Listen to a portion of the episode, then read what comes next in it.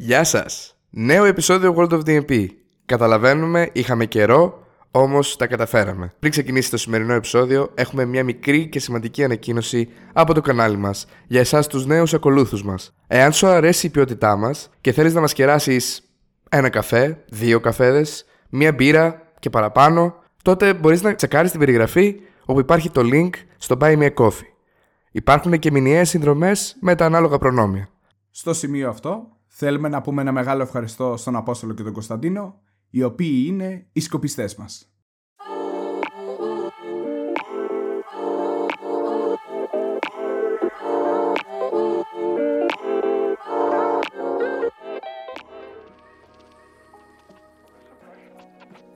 Γεια σας, γεια σας. Καλώς ήρθατε σε ένα ακόμα World of DNP.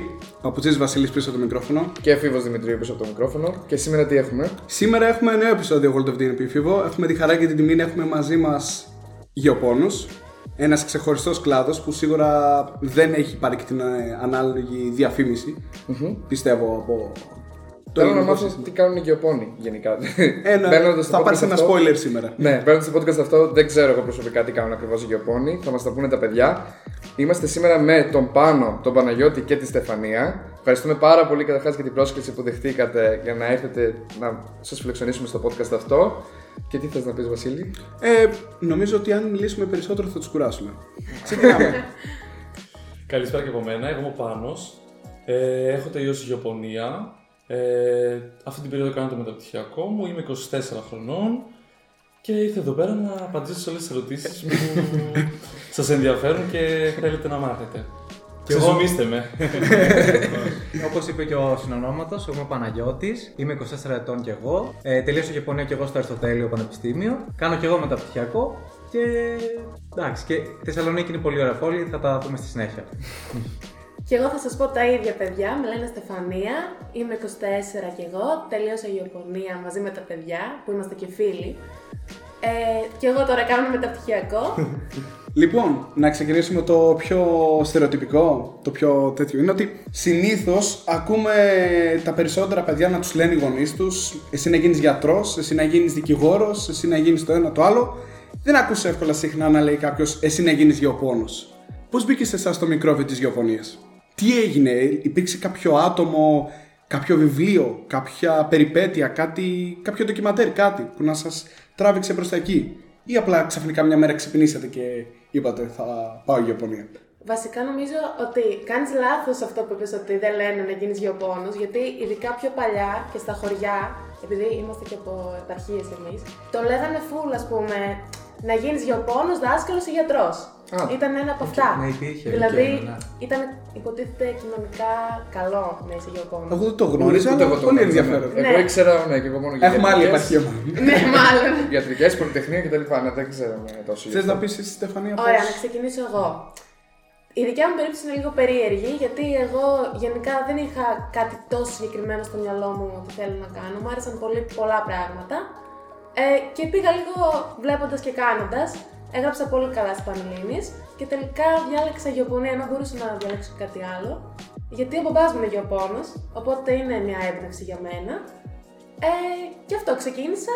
Είπα θα δω και άμα μ' αρέσει και πώς θα πάει. Και τελικά μου άρεσε πολύ και το συνεχίζω. Αφού ταλαντεύτηκε ποτέ, δηλαδή, μήπως πάω κάπου αλλού. μήπως Ναι, κάνω κάτι- φουλ. Τι ήταν, ποιο ήταν κάποια στιγμή που βρέθηκες σε έναν δρόμο και να διαλέξεις ποιο Τι μονοπάτι. είναι; Ε, κοίτα, στην αρχή, βασικά θα το πούμε μάλλον και τα παιδιά, δεν ξέρω. Στο πρώτο έτος, στη γεωπονία, κάναμε πολύ γενικά μαθήματα.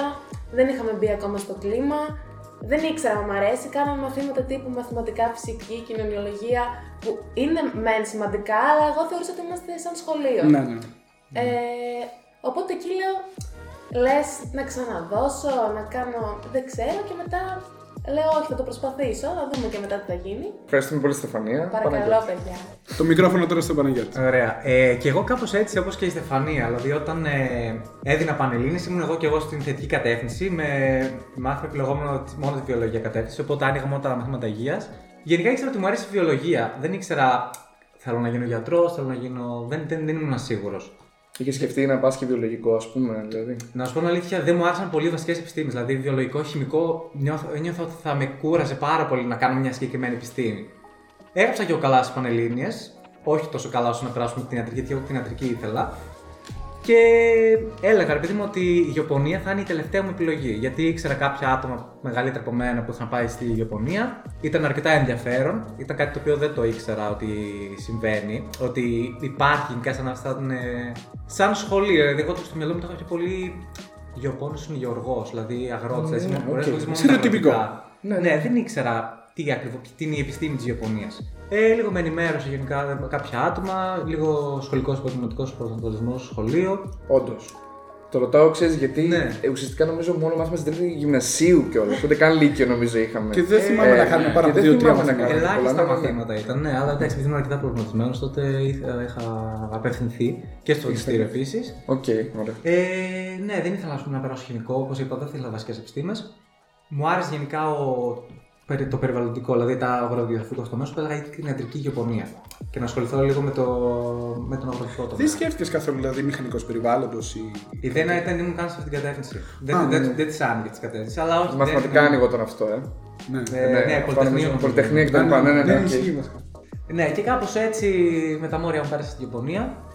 Ε, η οποία την προηγούμενη χρονιά από αυτήν που είχαμε περάσει είχε ανέβει πάρα πολύ στα μόρια. Και εγώ είχα γράψει αρκετά καλά, έλεγα μήπως ανέβει κι άλλο. Εν τέλει έπεσε, δεν είναι όχι απλά ανέβηκε. έπεσε, εντάξει, περάσαμε. Θεσσαλονίκη κιόλας. Ε, εμένα προσωπικά δεν με ενδιαφέρει πάρα πολύ η πόλη, δηλαδή ήθελα απλά να πάω σε μια σχολή που με ενδιαφέρει. Ε, στην αρχή, όπως είπε και η Στεφανία, όταν μπήκαμε σχολή, δεν μου άρεσε καθόλου. Καθόλου όμως, δηλαδή ήταν. κα- είχαμε Αυτό μαθήματα- πραγματικά θα το ρωτήσουμε Θα αφού. το Ναι. ρωτήσουμε, ναι, ναι. Θα... Ειλικρινά πιστεύω ότι χρειάζεται κάποια αλλαγή ας πούμε, αυτό το πρόγραμμα. Νομίζω και Ωραία. άλλαξαν Μπορεί και κάποια. να έχει Ναι, αλλάξει, πρέπει να ναι. έχουν αλλάξει τώρα, δεν γνωρίζουμε ακόμα. Κάνουμε, ας πούμε, κοινωνιολογία στο πρώτο εξάμηνο. Ναι, αυτό η αλήθεια είναι ότι με το που το ακούς δεν ακούγεται σαν ένα μάθημα που θα Ναι. κάνει γεωπόνοι. Αλλά Ναι, αλλά Κι όμως, είναι χρειάζεται. χρήσιμο. Κι όμως είναι χρειάζεται. έτσι. Ναι. Οκ. Θα μας τα πείτε και αυτά. Και ήρθε και η αμέσως. ώρα και του. Λοιπόν, εγώ είμαι ο Πάνος, όπως προείπαμε. Ε, εγώ λίγο διαφέρω σε σχέση με τα παιδιά, γιατί είμαι παιδί της πόλης. Γενικά οι γονείς μου είναι αρκετά προοδευτικοί άνθρωποι και σπουδαγμένοι, ποτέ δεν με πίεσαν να κάνω κάτι. Και θυμάμαι και από μικρό παιδί που ήμουνα κάποιοι γονείς συμμαθητών μου ήταν γεωπόνοι. Και όταν ρωτήσω τη μαμά μου τι είναι ο γεωπόνος, μου έλεγε είναι ένα πάρα πολύ ωραίο επάγγελμα που μπορείς να κάνεις πολλά πράγματα και διάφορα πράγματα. Ήξερα δηλαδή την ύπαρξη του επαγγέλματος. Ποτέ δεν είχα πει ότι ήθελα να γίνω γεωπόνος. Γενικά, σαν παιδί ήμουν καλός μαθητής γιατί διάβαζα. Οπότε είχα στοχεύσει και εγώ σε αρκετά υψηλή ας πούμε, βάση. Και εγώ ήθελα πιο πολύ να περάσω φαρμακευτική βασικά. Γιατί μου άρεσε και εμένα πάρα πολύ η βιολογία όπως και στα παιδιά. Ε, εντάξει, δεν τα κατάφερα. Ε, η αλήθεια είναι ότι στην αρχή ο λόγος που ξεκι... ή- ή- εγώ ξεκίνησα να δώσω ξανά πανελλήνιες.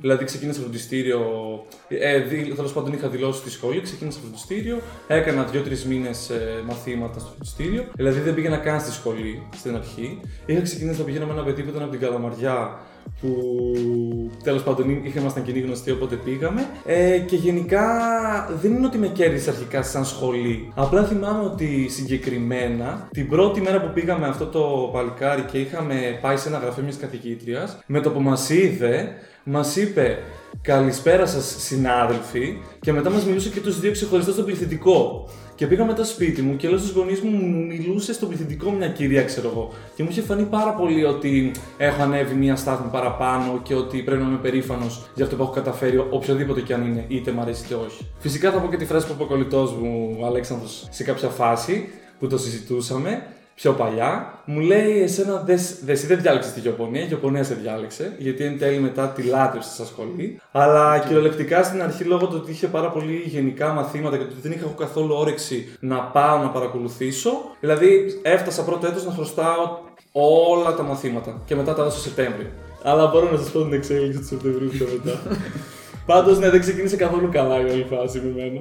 Πριν βουτήξουμε τελείως πλέον στη σχολή, ήθελα να ρωτήσω το εξής: Αν είχατε ουσιαστικά στην τρίτη ηλικίου. Ε, πρακτικά εντάξει, όλοι και κατά ψέματα φροντιστήρια πηγαίναμε. Έτσι, για Α, και ξέχασα να προετοιμασία. σα πω, παιδιά. Πες, πες. Συγγνώμη, γιατί θέλω να το πω και στα παιδιά που μας ακούνε τα μικρότερα. Ναι, ναι. Ότι εγώ είχα περάσει γεωπονία και δεν με ενδιαφέρε να πω μέσα με αυτό το πρόγραμμα σπουδών. Δεν το είχα σκεφτεί καν. Και μια μέρα πάω στο φροντιστήριο και λέω στον καθηγητή μου είμαι πάρα πολύ κουρασμένος, δεν ξέρω αν θέλω να ξαναδώσω, δεν ξέρω τι μπορεί να μου προσφέρει αυτή η σχολή στα σχολή. Και μου λέει, Έλα, εδώ να δούμε το πρόγραμμα σπουδών. Και είδαμε το πρόγραμμα σπουδών, είδαμε κάποια μαθήματα μεγαλύτερων ετών που μου άρεσαν πάρα πολύ Δηλαδή, σαν μαθήματα, γιατί ασχολείσαι και με γεωργικά φάρμακα, ασχολείσαι και με φαρμακευτικά φυτά. Και τότε είχα σκεφτεί ότι ίσως μπορούσα να συνδυάσω τη φαρμακευτική με τη γεωπονία κάπως. Δηλαδή, πραγματικά πρέπει όντως όταν κάποιος περνάει σε μια σχολή να βλέπει το πρόγραμμα σπουδών, να δει τι του μπορεί να προσφέρει σαν σχολή. Γιατί κάθε σχολή μπορεί να σου προσφέρει πολλά πράγματα που εσύ δεν τα ξέρεις. Αυτό, ξέρεις να το πω; Σίγουρα δεν το ξέρεις. Ναι, ναι. ναι. Κατά κάποιο τρόπο απάντησες την ερώτηση που θέλω να κάνω. Α, έτσι, ναι, γιατί- sorry. ναι, θέλω να ρωτήσω, ναι, αν ουσιαστικά στην τρίτη ηλικίου στο φροντιστήριο, αν ουσιαστικά εκεί γνωρίσατε και κάνετε κάποια συζήτηση με κάποιον καθηγητή, με κάποιον σύμβουλο, ας πούμε, όπως είπες π.χ. εσύ Παναγιώτη. Ε, Να πω τη δική μου εμπειρία για το ναι, φροντιστήριο. ναι, και εσύ και η Στεφανία, ναι, εννοείται. Ε, Πείτε, εμένα τι προσωπικά, εμπειρίες. επειδή όλα τα φροντιστήρια που ξέρετε θέλουν, βγάζουν ένα πίνακα κατάταξης. Ναι, ναι. Η Γεωπονία δεν ακούγεται μια πολύ καλή σχολή, θα έλεγα εγώ. Προτιμάνε ιατρικές, ηλεκτρολόγου, μηχανικούς, Τα γνωστά. οτιδήποτε. Τα κλασικά. ναι. Όταν είχα, επειδή είχα γράψει αρκετά μόρια για τη γεωπονία ε, και περνούσα ας πούμε, και χημικό, επέμενε ο καθηγητής για το φροντιστήριο να, να βάλω χημικό. Λέω, εγώ δεν θέλω να βάλω χημικό, με τίποτα. Και επέμενε και προσπαθούσε να με πείσει κιόλας ότι δεν είναι καλή γεωπονία γιατί κάνουν. Συγκεκριμένα μου έλεγε μια, ένας αστείο, ας πούμε, ότι θα πας εκεί και θα σε βάλω να βράζεις μαρούλια και θα μυρίσει το σπίτι σου.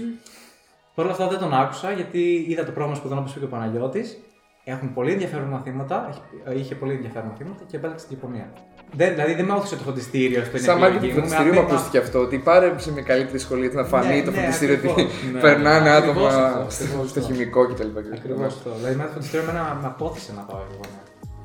Ε, εμείς στο φροντιστήριο, ε, στο φροντιστήριο βασικά που, σε ένα από τα φροντιστήρια, γιατί εγώ πήγαινα σε πολλά, Οκ. σε κάθε μάθημα διαφορετικό. Ε, στο φροντιστήριο που μας έκαναν έκθεση, κάθε χρόνο έκαναν μία μέρα ή δύο διήμερο σχολικό επαγγελματικό προσανατολισμό. Και έφερναν ειδικούς, ας πούμε, δεν ξέρω τώρα ακριβώς, οι οποίοι μας μιλούσαν, μας λέγανε για τις σχολές. Δεν ξέρω αν έχετε κι εσείς ένα βιβλιαράκι με τις σχολές. Όχι. Δεν το Όχι. έχετε. Όχι, ούτε εγώ το θέλω. Κανείς από Αλήθεια. εσάς. Μα κανένας μας, ναι. Ναι, και μας δίνανε αυτό το βιβλιαράκι που είχε όλες τις σχολές αναλυτικά. Με το πρόγραμμα σπουδών, ποιες είναι οι διέξοδοι, τι μπορείς να κάνεις. Κάπως έτσι με βοήθησε, τις έψαξα τις σχολές. Καθόμουν μετά σπίτι μου, έβλεπα αυτές που με ενδιαφέρουν. Ε, αυτό. Αυτός ήταν ο επαγγελματικός προσανατολισμό μου.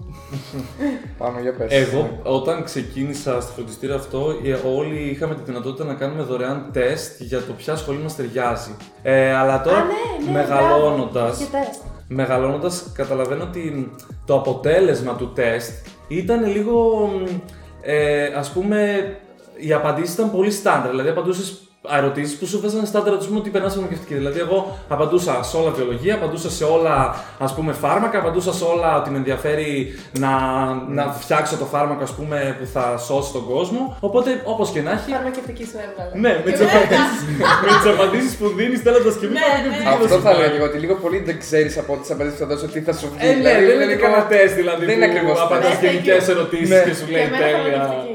Ναι. Ε, Δεν το αλλά περίμενε κανένας. Παρ' όλα αυτά, εμένα όταν πέρασα σε αυτή τη σχολή, επειδή ήμουν και εγώ από τους αριστούχους στο, στο, και είχα βγει κιόλας και στην κατάταξη των αριστούχων, ε, ο, ο διευθυντής μου μου είχε, μου είχε πει, ο διευθυντής του, του φροντιστηρίου που μας έκανε και χημεία, μου είχε πει ότι το αντίθετο από τον ε, Παναγιώτη. Μου είχε πει καλύτερα να μην πας χημικό και να πας γεωπονία γιατί είναι πιο πρακτική και εφαρμοσμένη επιστήμη και έχει και χημεία και θα μπορείς πιο εύκολα μετά να κάνεις κάτι πρακτικό παρά κάτι θεωρητικό, ας πούμε, που θα, σε, που θα πρέπει μετά να κάνεις και άλλα πόσα μεταπτυχιακά ή ξέρω εγώ για να εξειδικευτείς σε κάτι συγκεκριμένο. Αυτό. Δηλαδή, εμένα ήταν πολύ πρόσχαρη και όταν το συζητήσα, γιατί εγώ έδ- είχα ξεκινήσει να δώσω ξανά πανελλήνιες, όταν το ξαναζήτησα μαζί του, μου λέει πήγαινε, θα σου πηγαίνει αυτό το πράγμα. Δηλαδή, με προώθησε, με στήριξε. Είπε, κάντο. Τέλεια. Δεν ξέρω, εμένα με κάνουν να πάρω όλα τα παιδιά, ναι, δεν έχω να Και μου έδωσε μια πολύ καλή συμβουλή που θα την Για πω. Μου λέει, τώρα ξεκινάς μια νέα αρχή, ε, για να ε, δεις ας πούμε πώς πηγαίνει η ζωή σου και να θέτεις στόχους και να τους καταφέρνεις. Κάποιος μπορεί να τους καταφέρεις, κάποιος μπορεί να τους καταφέρεις. Κάθε 5 χρόνια κάνει έναν απολογισμό. Δηλαδή τώρα είσαι 18, στα 23 κάνει έναν απολογισμό και πες τι κατάφερα, μην πιέζεις τον εαυτό σου, πρέπει να κάνω αυτά μέχρι το 23. Απλά τα 23 πες τι κατάφερα να κάνω, τι θέλω να κάνω στο μέλλον, με τι είμαι ευχαριστημένος, τι θέλω να φτιάξω και να συνεχίσει να πορευτείς τα επόμενα 5 χρόνια. Δηλαδή κάθε 5 χρόνια να κάνω έναν απολογισμό για να θέτω νέους στόχους και να βλέπω ας πούμε τι επιτυχίε μου, τι αποτυχίε μου και τι ακριβώς πρέπει να φτιάξω σε σχέση με το χαρακτήρα μου, με το επάγγελμά μου, με το τι θέλω και το καθεξής. Πιο συνειδητά και πιο συνειδητοποιημένα, ας πούμε, κάπως. Αυτή τη συμβουλή μου είχε δώσει και θα τη θυμάμαι για πάντα. Εν τω μεταξύ να πούμε κιόλας ότι αυτό ισχύει για όλες τις σχολές. Ότι από τη στιγμή ξέρω εγώ, που θα περάσει κάπου, δεν είναι δεσμευτικό ότι θα γίνεις αυτό μπορεί να το εξελίξεις, μπορεί να το κάνεις με δικό σου τρόπο, να, να συνδυάσεις πράγματα και να γίνεις κάτι άλλο. Δηλαδή δεν είναι τόσο πέρασε η Ιαπωνία θα γίνω Ιαπώνος, μπορείς να κάνεις και κάτι άλλο. Γενικά δεν είναι οι Πανελλήνες στο παν. Και τα Δεν μεταπτυχιακά τελειώνει μα. η ζωή. Θα καταλάβετε από τα μεταπτυχια- από τα μεταπτυχιακά μας ότι μπορεί να, μπορείς να κάνεις πολλά πράγματα σε γεωπόνο. Πραγματικά. Ωραία, λοιπόν, ε, επόμενη απορία που πιστεύω θα την έχουν πολύ ίδιο στη Θεσσαλονίκη. Πρώτα απ' όλα, το, το τμήμα γεωπονίας που είναι; Στο πειθείτε. Στο Απιθύτα. Πολλοί δεν ξέρουν που είναι. Δίπλα από τη ΣΘΕ. Αυτό επειδή πολλοί δεν ξέρουν, αν τους πεις που Ναι, είναι, ναι. ξέρω εγώ στο Απιθύτα δεν γνωρίζω να κατευθύνω. Είναι, είναι η ΣΘΕ, ακριβώς από δίπλα είναι το βιολογικό και η πληροφορική και δίπλα είναι η γεωπονία. Στην Μαζί με την είναι- Εκεί δοσολογία. δεν λένε τα γρασίδια τη Ιαπωνική. Ναι, Αυτά μπράβο. τα. Ναι, Όχι, εκεί. γνωρίζουμε. Α, Απλά το ξέρετε. θέμα είναι ότι Ναι, ναι, ναι. πολλοί δεν γνωρίζουν Ναι, ναι, ναι. και τη γεωπονική. Στέει σχολή θετικών επιστημών παραδείγματο. Όπω Ναι. να έχει μαθηματικά, έχει τη φυσική και έχει και τη γεωλογία. Σωστά. Διαφορετική από τη γεωπονία. Που την μπερδεύουν πάρα πολύ. Εγώ και τη Φαντάζομαι. χειρό τη σπουδάζω γεωπονία και μετά μου λένε πώς πάει η γεωλογία; Καμία Θα σχέση. ερωτήσουμε. λοιπόν, ε, πάμε σε αυτό το κτίριο που λέτε. Ε, το αντικρίζετε πρώτη μέρα. Συναισθήματα και Εμπειρίες. μέσα αίθουσες, τα πάντα όλα. Να Ό,τι πω τη θέλει. δικιά μου εμπειρία με αυτό. Ξεκίνα. Επειδή και εγώ πρώτη φορά ήρθα στη Θεσσαλονίκη, εγώ είμαι από Σέρες, οπότε δεν ήμουν πολύ γνώριο με το Αριστοτέλειο Πανεπιστήμιο, το campus. Έβαλα εγώ και εγώ στο Google ε, στις εικόνες να δω ποιο είναι αυτό το κτίριο για να πάω εκεί. Και για κακή μου τύχη, τότε δεν είχε, δεν είχε το κτίριο, δεν έγραφε το όνομα. Σχολείο Ιαπωνίας. Γράφονταν μόνο από την άλλη πλευρά. Μέσα, μέσα από τη μεριά του κάμπους δεν υπήρχε, οπότε δυσκολεύτηκα πάρα πολύ να το βρω. Εντάξει, εν τέλει το βρήκα, μπήκα μέσα, κλασικά παρατάξεις, τα γνωρίζετε λίγο αυτά. Ε, και αντίκρισα μια μεγάλη ουρά στη γραμματεία για, να, για την εγγραφή. Αυτή ήταν η πρώτη μέρα. Εντάξει, ήταν κάτι διαφορετικό γιατί αυτό που είπε ο Παναγιώτης, δηλαδή ένιωσες όπως όλοι που ξεκινά, ότι ξεκινάς κάτι καινούριο, κάτι διαφορετικό. Ότι είσαι μέρος ενός άλλου συνόλου. Ναι, πολύ σωστό. Κάπως έτσι δηλαδή. Άρα, πώς ήσουν έτσι τον πρώτο μήνα με τα μαθήματα, με τη διαφορετική ζωή από αυτή που έχεις συνηθίσει κτλ. Ε, θα σου πω, όσον αφορά τη ζωή, ε, μου άρεσε πάρα πολύ η ανεξαρτησία μου γιατί εγώ έμενα μόνος μου, τόσα χρόνια με τους γονείς μου. Από θέμα τώρα της σχολής, ε, στην αρχή δεν ήταν τόσο καλά γιατί, λόγω του προγράμματος σπουδών, στην αλήθεια, γιατί δεν ήταν αντιπροσωπευτικό. Ούτε αυτόν που του ενδιαφε- τον ενδιαφερό- τον, ε, του ενδιαφέροντός μου, ούτε τη ε, γεωπονία της ίδιας. Δηλαδή το πρόγραμμα σπουδών ήταν. Ε, δεν το έλεγα ελλιπές, άστοχο, δεν ξέρω. Α, οκ. Μη εξειδικευμένο, όπως είπε και η Στεφανία ναι. πριν, ήταν σαν να πηγαίναμε σχολείο. Γι' αυτό εγώ δεν πατούσα καν. δηλαδή Αυτό δεν πρώτο ήθελα. έτος ή πρώτο εξάμηνο; Πρώτο εξάμηνο. εξάμεινο. Εξάμηνο. Πιο πολύ. Μετά ξεκίνησε λίγο και είναι πιο.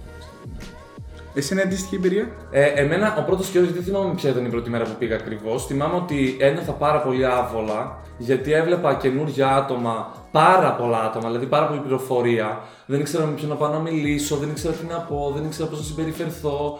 Δεν, ή- δεν ήθελα και να πω και στη γεωπονία. Ήμουν λίγο σε μια κατάσταση, ε, δίνω πανελλήνιες ρεύμα και για την εμπειρία να δω λίγο πώς είναι ένας φοιτητή. Εντάξει, για καλή μου τύχη είχα γνωρίσει πολύ καλά παιδιά τις πρώτες μέρες. Ε, και κάναμε αρκετά καλή παρέα και ήταν ένας λόγος εν τέλει που κάθισα, γιατί πηγαίναμε λίγο ταξιδάκια, πηγαίναμε για καφέ, παίζαμε τίτσου, ήταν τρίτη φάση που είχαμε μάθει και τάβλη. Ξεκάθαρα όλα αυτά ισχύουν σε όλους, ξέρω εγώ. Οπότε αυτό ήταν πιο πολύ που με κίνησε να πηγαίνω στη σχολή. Ακόμα και στο δεύτερο εξάμεινο πήγαινα για να παίζω τάβλη. Δεν παρακολουθούσα ποτέ τα μαθήματα, αφού μια κοπέλα κιόλας μου είχε πει: Φέρετε, δεν σα αρέσει καθόλου η σχολή. Αλλά ναι, σκεφτόμουν και εγώ να κάνω 10%, αλλά θα σου πω μετά γιατί δεν έκανα. Δεν, να ρωτήσω, δεν ήταν. Είπες ότι ήταν να ξεκινήσεις να έκανες ξανά προετοιμασία για πανελλήνιες εκείνη. Ναι, Σωστά. πήγε, ναι, στην περίοδο που είχα πάει δύο-τρεις φορές στη σχολή έδινα και πανελλήνες. Αφού σκέψου κάναμε μάθημα φυσικής στο πρώτο εξάμεινο και εγώ έβγαζα το κόρπου του φροντιστηρίου και έλεγα ασκήσεις φυσικής για τις πανελλήνιες. Μέσα και, στο Και ξέρω εγώ, αυτέπτο. εκείνη η μέρα θυμάμαι ότι ήταν καλή μέρα γιατί επειδή με βλέπαν κάτι παιδιά που έλεγαν ασκήσεις μου λέγανε τι κάνεις, τι λύνεις. Και έτσι γνώρισα κάποια άτομα, ας πούμε. Και τους λέω θα ξαναδώσω πανελλήνες, απλά έρχομαι ξέρω και τέτοια. Και έτσι έγινε ένα πρώτο bonding και μια γνωριμία που μετά σκέψου καταλήξαμε στο σπίτι της Βασιλικής και τρώγαμε και φάγαμε μακαρονάδα, ξέρω εγώ, 6-7 άτομα. Δηλαδή εκείνη η μέρα ήταν η μέρα που ας πούμε είχε, είχα γνωρίσει κάποια άτομα και ήμουν πολύ χαρούμενο. Και έτσι μετά ξεκίνησα σιγά σιγά να πηγαίνω πιο συχνά και έτσι και μετά έμεινα, αλλά θα πω στη συνέχεια. Εγώ στην αρχή ήμουν πάρα πολύ σφιγμένη γιατί ένιωθα ότι πρώτη φορά θα χρειαστεί να κοινωνικοποιηθώ. Γιατί μέχρι εκείνη τη στιγμή πηγαίναμε από το δημοτικό στο γυμνάσιο, στο λύκειο, τους ήξερες όλους ήδη. Και λέω, πώς κοινωνικοποιήθηκα στο σχολείο; Δεν ήξερα, γιατί δεν θυμόμουν. Ε, και ήμουν λίγο σφιγμένη. Εντάξει, εν τέλει γνώρισα μερικά παιδιά. Ασχέτως που δεν κάναμε μετά παρέα. Ναι, και εγώ με τα Δηλαδή παιδιά αυτά την που πρώτη γνώρισα. μέρα. Είναι πολύ ο φυσιολογικό πρώτος το πρώτο καφές εξάμεινο. ήταν με εντελώς άτομα. Δεν θέλω να πω 20 άκυρα, άτομα. Και αλλά- πάντα είναι άτομα. 20, πάντα είναι Ναι, 20. πάντα είναι πολλά. Πάντα είναι 20, δεν είναι ποτέ λιγότερα. Ναι, αλλά Ακριβώς. κανεί δεν κατέληξε με κανένα να κάνει παρέα. Κανεί Κανεί όμως. ισχύει. Η πρώτη, σε- για μένα τουλάχιστον η πρώτη επαφή με κόσμο, με κανέναν δεν κράτησε επαφή. Δεν είναι κανέναν δεν είναι ότι είμαι φίλος τώρα. ας πούμε. Με τα μαθήματα πώς ένιωθες στην αρχή. Με τα αρχή; μαθήματα, αυτό που σας είπα και πριν, ένιωθα ότι είναι πολύ εισαγωγικά, ότι, είμαι ακόμα, ότι σαν να είμαι ακόμα στο σχολείο και διάβαζα σαν να είμαι ακόμα στο σχολείο. Δηλαδή γυρνούσα στο σπίτι θα διάβαζα. Ακραία. Θα σας πω μετά για τη Στεφανία. ε, Εγώ την είχα ότι είναι η top της σχολής. Γιατί σκέψου, εγώ ας πούμε είχα πει στον εαυτό μου, ήμουν πάντα καλός μαθητής και έλεγα Θα πάω να δώσω εξεταστική, δεν διάβαζα τίποτα και πήγαινα για μηδέν. Επειδή πήγαινα για να γράψω μηδέν, να δω το μηδενικό. Γιατί δεν είχα δει ρε παιδί μου έτσι ποτέ στη σχολική μου ζωή μηδέν, πέντε. Οπότε έλεγα θέλω να, να γράψω μηδέν. Και πήγαινα, ας πούμε, και έγραφα και μου βάζαν ένα. Και σε μια κατοικήτρια, η οικονομία μας έκανε, είχα, πάει, είχα γράψει τίποτα και μου βάλε δύο. Και πάω και την πιάνω μετά σε ένα άλλο μάθημα και της λέω Για ποιο λόγο μου βάλετε δύο, αφού έγραψε για μηδέν; και μου λέει ε, Όχι, εντάξει, λέει, δεν ήθελα να σε αποθαρρύνω. Μα εγώ μηδέν ήθελα, της λέω. Της το είχα πει μέσα. Η Στεφανία απ' την άλλη ήταν μια φοιτήτρια που έπαιρνε σε όλα 10. Και έβλεπα εγώ τις κατατάξεις και έβλεπα στη Στεφανία, ξέρω εγώ και το Δεν κάναμε αίμα της. παρέα τότε. Δεν κάναμε παρέα, απλά είχαμε ένα κοινό μάθημα τα αγγλικά. Ναι, από εκεί σε μας ήξερα. έδωσε. Ναι. Και έβλεπα τους βαθμούς και έβλεπα Στεφανία 10, 10, 10, 10, 10. Και εγώ ξέρω εγώ 1, 2, 3, 5. Δεν είχα πάρει πάνω από 5. Και λέω τι, τι, τι μορφή είναι αυτή, τι, τι μυαλό έχει αυτή η κοπέλα και παίρνει σε όλα 10. Ξέρω εγώ φυσική κοβόμασταν, την περνούσαμε την τέταρτη πέμπτη φορά. Καλά, φυσική. Αυτή 9,5. Λέω φίλε, τι έκανε η κοπέλα; Εφτά πήρα φυσική. Α, μαθηματικά και πάρει 9,5. Ε, ναι. Και εγώ είχα πάρει 5, ξέρω εγώ και Παιδιά, λέω. εγώ στο θυμάμαι. Yeah. Δεν θυμάσαι. Πραγματικά. Θυμάται τους δικούς μου. Ναι, αυτό. Ε, στη, φυσική, στη φυσική θυμάμαι χαρακτηριστικά για να καταλάβετε πόσο λίγο άκυρα πράγματα μαθαίναμε. Κάναμε οφθαλμολογία. Και θυμάστε; οπτική, οπτική, οπτική. Κάναμε για το μάτι. Για το μάτι, ναι. Και εγώ να λέω, γιατί τα διαβάζουμε αυτά τώρα, τι σχέση έχουμε; Εν τέλει αποδείχθηκε ότι είχαν κάποια σχέση Όχι. ή Όχι, καμία Οκ. τώρα. Άρα. Τι να σου πω, Ναι. δεν ξέρω. Η σχολή είναι τετραετής η φοίτηση, σωστά; Πέντε. Πέντε. Ναι. Να. Εγώ το Έχουμε- κάτι που το γνωρίζω. Εγώ τέσσερα νόμιζα ότι ήταν. ναι. Ναι, είναι πέντε, είχε ενσωματωμένο μεταπτυχιακό. Είναι master, είναι Είναι integrated integrated master. master. Πολύ ωραία. Ωραία. Ε, λοιπόν, το πρώτο εξάμηνο ή το πρώτο έτος είναι τελείως διαφορετικό σε σχέση με τα υπόλοιπα έτη για εσά. Ε, να- το πρώτο εξάμηνο ήταν τελείως διαφορετικό. Στο δεύτερο υπήρχαν ένα-δύο μαθήματα πιο σχετικά. Υπήρχαν. Επεξεργασία τροφίμων. Η ανατομία, Α, ναι. μορφολογία Κάναμε. φυτού Ανατομία. πήγε κάπως έτσι, σέβαζε κάπως το κλίμα. Ενώ στο Αυτό πρώτο- θεωρείτε ότι είναι αδυναμία της σχολής; Νομίζω Ή ότι είναι ένα αναγκαίο κακό που έχουν όλες τι σχολές. Ε, νομίζω σε όλα τα προγράμματα σχολών, σχολών ε, υπάρχουν ε, μαθηματικά, στατιστική, πληροφορική. Δηλαδή, δεν- ακόμα και σε, σε οποιαδήποτε σχολή πιστεύω. Ναι, υπάρχει. ναι. Ναι, ρε παιδιά, πιστεύω Υπάρχει. ότι άμα δεν τα κάναμε θα λέγαμε. Εμείς δεν κάναμε ποτέ μαθηματικά, ξέρω εγώ, ότι μας λείπει κάτι στη τελική. Απλά Το επειδή βλέπεις. ήταν πάρα πολύ. Τώρα δεν έχω και πάρα πολύ εμπειρία εγώ γιατί δεν πήγαινα πολύ συχνά. Απλά θυμάμαι ότι ήταν πολύ, θυμάμαι ότι ήταν πολύ cool στο πρώτο εξάμεινο. Ξαφνικά στο δεύτερο ε, μπήκαν κάτι καθηγητές που ήταν κάπως πιο αυστηροί. Κάπως μετά μου σου βάλανε Για και να την έννοια της καταλάβω. αρνητικής βαθμολογία. Ε, Μάθαινες και πράγματα τα οποία ήταν λίγο πιο εκτός, επειδή δεν ήταν φυσική. Α πούμε, μαθαίναμε για τα τρόφιμα, μαθαίναμε για τη συντήρηση. Μαθαίναμε για φυτό, ανατομία, αναπνοή, χίλια δυο επιστημονικά πράγματα.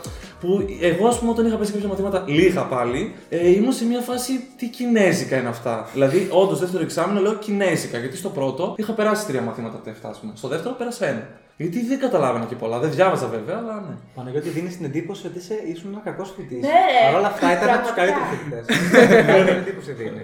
Θα, ναι, Μην τον θα ακούτε, εξηγήσω μην το μετά πιστεύετε, μην το ακριβώς. πιστεύετε. Όχι, αυτό Έμαθα πραγματικά μετάλλαξη ισχύει. μετά. Πραγματικά δεν ισχύει αυτό το πράγμα. Όχι, ισχύει, ισχύει, ισχύει. Θα σας πω τη μετάλλαξη έπαθα. Ε. Τι έγινε, τι άλλαξε και πήρες μπρος και τα πήρες όλα πάνω μας; Αρχικά, ε, και εγώ θέλω να κάνω 10% ωραία. Ε, και ξαφνικά μου σκάει μέσα στο καλοκαίρι, είμαι στο χωριό μου ε, και είναι full βαρετά. Και εγώ ξέρω, εγώ χρωστάω μαθήματα τύπου στατιστική, φυσική, δύσκολα μαθήματα. Και λέω τώρα τι να κάνω, πρέπει να διαβάσω να περάσω κανένα μάθημα, ξέρω εγώ. Στους γονείς μου είχα πει ψέματα, ότι χρωστούσα, ξέρω εγώ, από τα 14 μαθήματα τους είχα πει χρωστώ τα 5, ενώ τα 14 μαθήματα χρωστούσα 9. Ε, και λέω τι να κάνω, τώρα πρέπει να ξεκινήσω να διαβάζω. Πήγαινα στο καφενείο του χωριού, ξεκίνησα να διαβάζω λίγο σιγά σιγά. Ε, μετά μου έστελναν κάτι θέματα, δηλαδή τέτοια φάση. Και συζητούσα, επειδή είχα και καλή παρέα, σκέφτηκα να μην κάνω 10% και να δώσω τα μαθήματα, αυτά που χρωστάω και να δω πώς θα πάει. Οπότε δεν έκανα καν 10%, δηλαδή δεν μπήκα καν στη διαδικασία. Δηλαδή δεν ξέρω τι σκεφτόμουν. Τώρα που το σκέφτομαι, λέω και τι δεν έκανες 10%. Έτσι να δεις μπορεί να περνούσες κάτι άλλο. Ε, και πάω το Σεπτέμβριο Ε, full διάβασμα όμως, δηλαδή δύο μήνες δεν έκανα ούτε διακοπές εκείνη τη χρονιά. Δηλαδή είχαμε πάει μόνο στις αρχές του καλοκαιριού και περνάω από τα 9 μαθήματα τα 7. Και λέω, ε, και επειδή εγώ δεν πίστευα και πολύ στον εαυτό μου γενικά. Εντάξει, 18 χρονών είσαι, ποιος πιστεύει. Δηλαδή, οκ, δεν πιστεύεις ότι είσαι κανένας πανέξυπνος. Ε, και μετά όταν έγινε αυτό το πράγμα, λέω. Κάτσε ρε εσύ, διάβασες, πέρασες 7 μαθήματα με 5-6 δηλαδή, όχι, μην φανταστείς βαθμούς. αλλά κάτι έχεις ρε παιδί μου για να μπορείς να τα καταφέρεις σε ένα Σεπτέμβριο να, να διώξεις 7 μαθήματα και να ξεκινήσεις μια καλή αρχή για δεύτερο χρόνο. Οπότε μετά να το παίρνω αλλιώς και να λέω, και επειδή ήταν εκεί παρέα τότε και τα διαβαστήρια και πολύ καλοί φοιτητές, ε, λέω θα ξεκινήσω να πηγαίνω στα μαθήματα. Και ξεκίνησα να πηγαίνω στα μαθήματα στο εξάμεινο, το τρίτο, που εκεί παιδιά το τρίτο εξάμεινο ε, για μένα ήταν έρωτας. Κάναμε κάτι μαθήματα υπέροχα. Φυσιολογία φυτού, βιοχημίες, δηλαδή πολύ εξειδικευμένα πράγματα. Και τα επειδή τα ξεκίνησα από την αρχή, γιατί την προηγούμενη χρονιά πήγαινα λίγο. Ε, δηλαδή διάβαζα λίγο το ένα, λίγο το άλλο. Δεν είναι ότι είχα μια σειρά. Οπότε μετά όταν ξεκίνησα. Είναι η μετάβαση από το Λύκειο στην- στο Πανεπιστήμιο. Ακριβώς. Όταν ξεκίνησα μετά να παίρνω μια σειρά, μου άρεσε πάρα πολύ η φάση όλη με τα μαθήματα. Αλλά μετά πάλι δεν ήμουν καλά και θα σας πω γιατί. Θα σου πει κάποιο άλλος κάτι. Πάντως για να Δηλαδή δεν είναι ότι καταλήξουμε. είχα αγαπήσει τη Γεωπονία, απλά μου άρεσαν τα μαθήματα. Δηλαδή είχαν ένα ενδιαφέρον, σε έβαζαν σε έναν τρόπο σκέψης. Ας πούμε, ερωτήσεις, ξέρω εγώ, γιατί τα θερμοκήπια έχουν αυτό το χρώμα. Τύπου ότι και το φυτό είναι ένας ζωντανός οργανισμός. Τι κάνει αυτός ο ζωντανός οργανισμός. Ναι, έγινε ελκυστική πλέον η σχολή. Έγινε κάπως ελκυστική. Δεν Και τη πήρε λέω. το δρόμο της ως αυτήν στο 50 έτος. Που από εκεί και μετά πλέον είχες. Ε, ε, να το πω flow, πώς να το πω; Ναι, ναι, όχι, πες μια ροή, ρε Όχι. παιδί, μια ακαδημαϊκή Α. ροή να το πω. Οκ, θα το συνεχίσουμε Ναι, μετά. θα σας πω μετά. Από εδώ και πέρα πώς. δηλαδή, ξεπερνάμε το πρώτο εξάμεινο, ξεπερνάμε ναι. αυτό το, το χάος που δεν καταλαβαίνουμε τι γίνεται και πλέον αρχίζουμε και παίρνουμε σε ένα δρόμο. Ναι, μπαίνουμε στον δρόμο, ωστόσο έκανα και εγώ 10%, να το πω και αυτό. Μήπως περάσουμε κτηνιατρική. Α, και εσύ κτηνιατρική. Και εγώ κτηνιατρική. Και εγώ, ναι. Ε, Πάλι σε φοιτητές θα ήμασταν. ε, Μαζί μου δεν θα ήσασταν όμω. Πάλι καλά. Πάλι καλά. Που καθίσατε. Ε, και εγώ, όπως είπε και η Στεφανία και, και ο Παναγιώτης, ε, με τα μαθήματα πιο πολύ. Δηλαδή, όσο περνούσε τα εξάμεινα, έβλεπα ότι κάνουμε πράγματα πολύ ενδιαφέρον. Δηλαδή, πιο βιολογικά, πιο εφαρμοσμένα πάνω στη, στα φυτά. Είχαμε μαθήματα όπω ανατομία, μορφολογία φυτού, φυσιολογία φυτού, φυτοπαθολογία. Το οποίο να το ξαναπούμε τώρα, συγγνώμη που ξαναμιλάμε. Ναι, ναι, ναι. Απλά πρώτο εξάμεινο δηλαδή δεν υπήρχε τίποτα. τέτοιο Υπήρχαν τα μάθημα. αγγλικά. Θυμάστε τα Ε, μαθήματα. εντάξει, μετά τα αγγλικά. Θυμάστε τα ονόματα των μαθημάτων για να Πρώτο ακούσουμε εξάμηνο. ενδεικτικά. ναι, όλα, όλα. ναι. Είχαμε, Ναι, ήταν. Α, sorry. Συγγνώμη, θες να πεις; Πες, πες. Ε, είχαμε μαθηματικά, είχαμε φυσική, πληροφορική, ε, κοινωνιολογία, αγγλικά, τα οποία κάναμε αγγλ- ε, ορολογία πάνω στη Γεωπονία. Ήταν το πιο σχετικό Το μάθημα. πιο στη σχετικό Γεωπονία. μάθημα. απίστευτο. Και έπιανε και δύο ECTS, το πιο Ναι. λίγα. Ε, δεν- τι άλλα είχαμε, θυμάστε; Ε, Ανόργανη χημεία. Α, ναι, στο καλά. πρώτο Α, ναι, ναι, εξάμηνο. Οκ. μπράβο. Που ήταν full χημεία λυκείου. Ε, ναι, full. Αυτά δεν νομίζω να είχε κάτι άλλο. Είχε κι άλλο. Εφτά μαθήματα είχαμε. Α, έξι είπαμε. Ε, Α, και α, είχαμε και οικονομία. οικονομία. Α, ναι, ναι, ναι. Αγροτική οικονομία. Ναι, ναι. Και Άρα αυτό ήταν είπα. οτιδήποτε για να μπορέσει να βαρεθεί ένας φοιτητής με ό,τι Ακριβώς, μπορεί Ήταν Ναι. γλώσσα, γλώσσα μαθηματικά. Ήταν πολύ Ναι, ναι, ευχάριστο. αυτό, αυτό, αυτό. Ναι, Το και πρώτο αυτό είπα, εξάμηνο. ήταν στο σχολείο. Και μετά έρωτας με τη σχολή. ή- Ε, όχι κατευθείαν. Ε, όχι, και εγώ σκεφτόμουν. Εγώ φυσικά δεν ήθελα να κάνω να ξαναδώσω πανελληνίες, δεν ήθελα να μπω στη διαδικασία. Λέω, ας το αφήσουμε να δούμε πώς πάει, γιατί όλοι μου έλεγαν ότι έχει πάρα πολλούς δρόμους γενικά η Ιαπωνία. Ε, έχει πέντε κατευθύνσεις αρχικά και είναι όλες τελείως διαφορετικές. Θέλετε να μας πείτε μία τη κατευθύνσεις για να. Ναι, ε, Και πότε ξεκινάνε και τι γίνεται με τις Ναι. κατευθύνσεις. Ωραία. Ε, είναι η, η πιο κοινή ε, κατεύθυνση, είναι η φυτική παραγωγή, η οποία είναι και αυτός ο κλασικός Ιαπωνό που γνωρίζετε. Ε, ασχολείστε και γενικά Για με πες τη- λίγο. Ναι, γιατί δεν ξέρουμε ούτε το κλασικό Ιαπώνο εμείς. γνωρίζετε. Δεν το γνωρίζουμε. Ο κλασικός Ιαπώνο είναι αυτός που θα κάνει συνταγογράφηση για γεωρικά φάρμακα, θα δώσει γεωρικέ συμβουλές όσον αφορά τη θρέψη των φυτών, των καλλιεργειών. Τη λίπανση. Τι, ναι. Θρέψη. Του Δηλαδή, ψεκασμούς. δηλαδή, όταν έχει ένα, ή για τις ασθένειες των φυτών, ας πούμε, έχει μια Ναι, μυκητολογική προσβολή τα δέντρα σου. Θα πας στο γεω- γεωπόνο και θα πεις τι ασθένεια έχω, τι να ρίξω. Σαν γενικός γιατρός των φυτών, δηλαδή, Ναι, κατά κάποιο αυτό τρόπο. είναι. Ο Ναι, ναι, κλασικό ναι, γεωπόνο, ναι. έτσι. Αυτό είναι ο γεωπόνος. Αυτό είναι ο στη δουλειά γεωπόνος, του. έτσι. Οκ. Η, η βασική, εντάξει, γιατί έχει πολλά κομμάτια ναι. που μπορεί να κάνει. Ε, και σιγά σιγά σε να βλέπω ότι έχει πάρα πολλά μονοπάτια. Α το δούμε. Α, συγγνώμη, σας έλεγα τις κατευθύνσεις. Είναι η φυτική παραγωγή που είναι αυτό που έχει πολλά κομμάτια και εκεί μέσα. Έχει τομείς πολλούς. Πολλούς τομείς μέσα στη φυτική παραγωγή. Είναι η κατεύθυνση της τεχνολογίας τροφίμων που εκεί είσαι πιο χημικό ουσιαστικά. Ε, δεν γνωρίζει πάρα πολλά πράγματα. Είναι πιο πολύ επεξεργασία τροφίμων, Συντήρηση, τέτοια πράγματα. αποθήκευση. Ποιότητα ελέγχου κάνουν και διάφορα τέτοια πράγματα. Έχει κατεύθυνση αγροτικής οικονομίας. Ασχολούνται με οικονομικά. Δασμούς, ε, ε, Διαχειριστικά θέματα πιο επιδοτήσει. πολύ. Ναι, ναι. Διαχειριστικά θέματα που αφορούν όμως. Ε, καθόλου. λοιπόν, γνωρίζεις ωραία, ναι. Ναι. Γνωρίζω λίγο καλύτερα. Ναι, για πες Α ξεκινήσουμε με το ότι ένας αγρότης, ένας γεωργό βασικά καλύτερα, έχει ουσιαστικά μια επιχείρηση. Να μας πεις και τη διαφορά του Γεωργού και του αγρότη μετά, σα παρακαλώ. Μετά, μετά. ε, έχει ουσιαστικά μια επιχείρηση. Γιατί τα δέντρα του θα του δώσουν τα λεφτά που θα ζήσει. Οπότε είναι μια επιχείρηση. Αυτό εννοώ διαχειριστικά. Δηλαδή να του κάνει, να του δώσει συμβουλές. Ουσιαστικά, τι- Υπάρχουν επιδοτήσεις, υπάρχουν σχέδια, μελέτες, διάφορα τέτοια. Ένας παραγωγός, ας πούμε, όταν ξεκινάει ε, και έχει σπείρει το φυτό του ή ας πούμε, έχει δεντρώδεις καλλιέργειες, πρέπει να ρίξει κάποιες εισρωέ για να μπουστάρει ας πούμε, το έδαφος, να κάνει μια λίπανση, να κάνει κάποιους ψεκασμούς. Αυτός ξοδεύει χρήματα. Ωραία. Δηλαδή η, η, οικονο- η οικονομία ασχολείται πάρα πολύ με το ποιες είναι οι πιο προσοδοφόρε καλλιέργειες, ποιες είναι αυτές που ίσως μπορεί ένας να βάλει λιγότερες εισρωέ, δηλαδή να μην ξοδέψει πολλά χρήματα για να έχει περισσότερο κέρδος στο τέλος. Αλλά κάνει πολλά πράγματα, δεν κάνει μόνο αυτό. Δηλαδή μπορεί να ασχολείται και με σύγκριση συνεταιρισμών και ατομικών Ναι. αγροτών. Δηλαδή είναι καλύτερο να είναι ένας αγρότης σε μια ομάδα συνεταιρισμών ή μόνος του και τι μπορεί να κερδίσει ένας συνεταιρισμός. Δηλαδή ασχολείται με πολλά ενδιαφέροντα πράγματα τα οποία κατά βάση ε, ασχολούνται με την οικονομία, δηλαδή με, το, με τα χρήματα, με το τι βγάζει ένας αγρότης, τι καταναλώνει και τι, το ισοζύγιο ουσιαστικά έτσι το λέμε. Ισοζύγιο. Πέρα από την αγροτική οικονομία υπάρχει και η ζωική παραγωγή. Όχι, δεν Ε, είπες, είπαμε για τα τρόφιμα.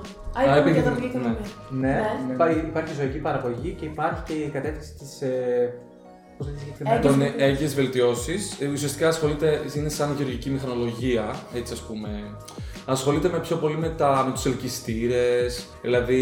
Κατασκευή θερμοκηπίων, Θερμοκήπια, θερμοκηπία.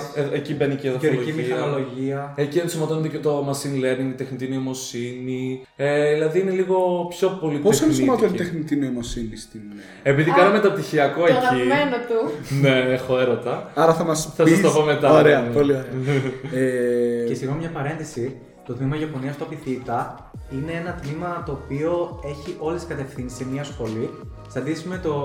Δεν ξέρω αν γνωρίζετε το Γεωπονικό Πανεπιστήμιο Αθηνών. Όχι. Στην Αθήνα βρίσκεται. Είναι ένα πανεπιστήμιο το οποίο έχει όλες τις κατευθύνσεις που αναφέραμε, είναι ξεχωριστά τμήματα. Τμήματα. Ε, οπότε γι' αυτό μιλάμε ότι είναι τελείως διαφορετική κλάδη. Είναι εντάξει. multidisciplinary, έτσι λένε στη βιβλιογραφία. οι Δηλαδή, εγώ δεν γεωπόνοι. γνωρίζω τι κάνουν οι άλλες Εσείς το θεωρείτε πιο θετικό αυτό Ναι. της Θεσσαλονίκης; Θετικό θα το έλεγα εγώ προσωπικά γιατί παίρνουμε μια βάση Μια στην γεύση αρχή. από όλα. γεύση. Ναι. Και προσωπικά βγάζει δεν θα νόημα. έλεγα ότι χρειάζεται 5 χρόνια κατεύθυνση για κάτι, δηλαδή είναι νομίζω υπερβολικό. Πέντε χρόνια είναι όλες αυτές οι Ναι, επιμέρους ναι, όλη η σχολές. Γεωπονία είναι. Οι γεωπόνοι γενικά Είναι είναι 5 χρόνια. Ναι. Οκ. Μου κάνει τεράστια εντύπωση πάντως γιατί είναι.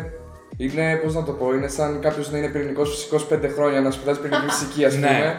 Ε, άλλος ξέρω εγώ, κάτι Γίνεται, άλλο και τα κι λοιπά. όμως ναι, τι να γίνεται γίνεις. στη- Ποιο θα ήταν το δόκιμο τότε, τρία χρόνια; Ε, Στο εξωτερικό είναι. Οι προπτυχιακές σπουδέ στο εξωτερικό όλες είναι τις τρία προ- χρόνια. Όλες τις προπτυχιακές τα Οι βάζω. γεωπονικές. Και μετά σου λένε κάνεις δύο χρόνια μεταπτυχιακό για να εξειδικευτείς κάπου. Γι' αυτό και όλο εδώ πέρα στην Ελλάδα πλέον ε, το πτυχίο της Ιαπωνία είναι Integrated Master. Γιατί σου λέει σπουδάζεις 5 χρόνια, επιλέγεις μια κατεύθυνση, είσαι υποχρεωμένος να κάνεις πτυχιακή διατριβή και πρακτική. Οπότε θεωρούν ότι με όλη αυτή την εμπειρία που παίρνεις σαν προπτυχιακός φοιτητής, θεωρείς κάτι πιο ψηλό, ας πούμε, από ένα bachelor. Αυτό. Προφανώς. Ε, να ρωτήσω, πώς επιλέγετε την κατεύθυνση, Δηλαδή, διαλέγετε και σας δίνω κάποια κορμού και κάποια επιλογή, πώς γίνεται η επιλογή μιας κατεύθυνσης; Ε, Με την επιλογή μαθημάτων ουσιαστικά. Ναι, ξεκινάνε ε, μέχρι. Βασικά. Η επιλογή της κατεύθυνσης γίνεται στο τρίτο έτος, στο έκτο Ε, αρινό εξάμηνο. Το εξάμεινο. δεύτερο ναι. εξάμεινο του τρίτου Ναι, έτου. στο έκτο δηλαδή. Ναι, έκτο, ναι. Στο έκτο Στο εξάμηνο. ερεινό και ναι. Ε, μέχρι εκείνη τη στιγμή ε, υπάρχουν κάποια μαθήματα επιλογής που πρέπει να έχεις πάρει που είναι προαπαιτούμενα της κατεύθυνσης που θα ακολουθήσεις. Δηλαδή ουσιαστικά από την αρχή επιλέγεις την κατεύθυνσή σου. ναι, πάνω από το κάτω. δεύτερο έτος. Ουσιαστικά γιατί Δεν παίρνει είναι επιλογή. δεσμευτικό. Δεν είναι δεσμευτικό. Μπορείς να, π.χ. μπορείς να πάρεις δύο μαθήματα που ανοίγουν δύο κατευθύνσεις. Και εσύ να τα έχεις πάρει όμως και τα δύο και να τα δώσεις. Απλά χρειάζεται αυτά Για τα να έχεις μαθήματα για να διπλή ανοίξουν την επιλογή. κατεύθυνση, για να μπορείς εσύ να, να μπεις στην κατεύθυνση. Όχι για να μπεις, για να, Για να την επιλέξεις. για να την επιλέξεις. Είναι, είναι τα λεγόμενα υποχρεωτικά επιλογής. Δηλαδή σου λέει, είχαμε ένα μάθημα τη βιοχημία, που σου έλεγε άμα θες να μπεις στη φυτική παραγωγή πρέπει να ξέρεις από βιοχημία. Οπότε είναι επιλογή δεύτερο έτου, αλλά πρέπει να το πάρεις αναγκαστικά άμα θες να πας φυτική. Για να ξέρεις κάποια πράγματα εσύ ο ίδιος και να μην δυσκολευτείς, κάπως έτσι ουσιαστικά. Απλά μπορείς να πάρεις πολλά επιλογές και να ανοίξεις πολλές κατευθύνσει. Ναι, απλά μετά επειδή η γεωπονία έχει 7 μαθήματα το εξάμεινο, άμα θες να πάρεις πολλά επιλογής για να ανοίξεις και άλλες κατευθύνσεις, δηλαδή άμα δεν είσαι σίγουρος τι θες να κάνεις και παίρνεις και ένα επιλογής από ζωικής, ένα επιλογής από οικονομία, μετά θα δίνεις 9 μαθήματα, δεν θα δίνεις 7 ας πούμε. Ε, καλά, Αυξάνεται. συνήθως είσαι ανάμεσα σε δύο, δεν είσαι ανάμεσα Ναι, σε εντάξει. πέντε. Αλλά γενικά αυξάνεται γιατί είναι και πολλά τα μαθήματα που έχει η γεωπονία στα σχολή. Ναι. Για να πάρεις πτυχίο δηλαδή πρέπει να περάσει 63 μαθήματα, 64. Είναι από τις σχολές με τα πιο πολλά μαθήματα. Είναι πάρα πολλά. Ακούγεται. πάρα Αν πολλά. εγώ, εγώ για να. τε- Στην δικιά μου που ήταν τετραετής ήταν 52. Νομίζω σε εμάς είναι 70. Όχι, 64. 64 είναι. Μου τελείωσε 64, πιο τέσσερα. 70. Τέλος πάντων, 64, τέλος πάντων, ναι, εντάξει, ναι. δεν έχει σημασία. Απλά επειδή μπαίνει και η πτυχιακή και η πρακτική ανεβάζουν, ανεβαίνουν τα SATS. Α, ναι. Αυτό. Α, μπορεί, ναι. Ε, και ουσιαστικά μετά σου δίνουν ένα χαρτί, διαλέγεις την κατεύθυνση, το υπογράφεις και η- το πρώτο εξάμεινο της κατεύθυνσης είναι και καλά δοκιμαστικό. Μπορείς να αλλάξεις άμα θέλεις. Αλλά άμα περάσει αυτό το εξάμεινο, τελείωσε. Δεν έχεις, δεν έχει επιστροφή. Ναι. Είναι, είσαι αυτή η κατεύθυνση. Αυτό. Εσείς συμφωνείτε με αυτό το στυλ ε, του, της σχολής ουσιαστικά με αυτό το, πώς να το πω, με αυτή Concept. την πολιτική, με αυτό το concept, ναι, ναι. Ότι τότε πρέπει να επιλέξεις από δεύτερο έτος πρακτικά τα μαθήματα και να ξέρεις από πριν λίγο πολύ την κατεύθυνσή σου. Είναι λίγο, δεν είναι δεσμευτικό, δεν ξέρω, συμφωνείτε ή όχι, που το έχετε ζήσει και οι τρεις σας.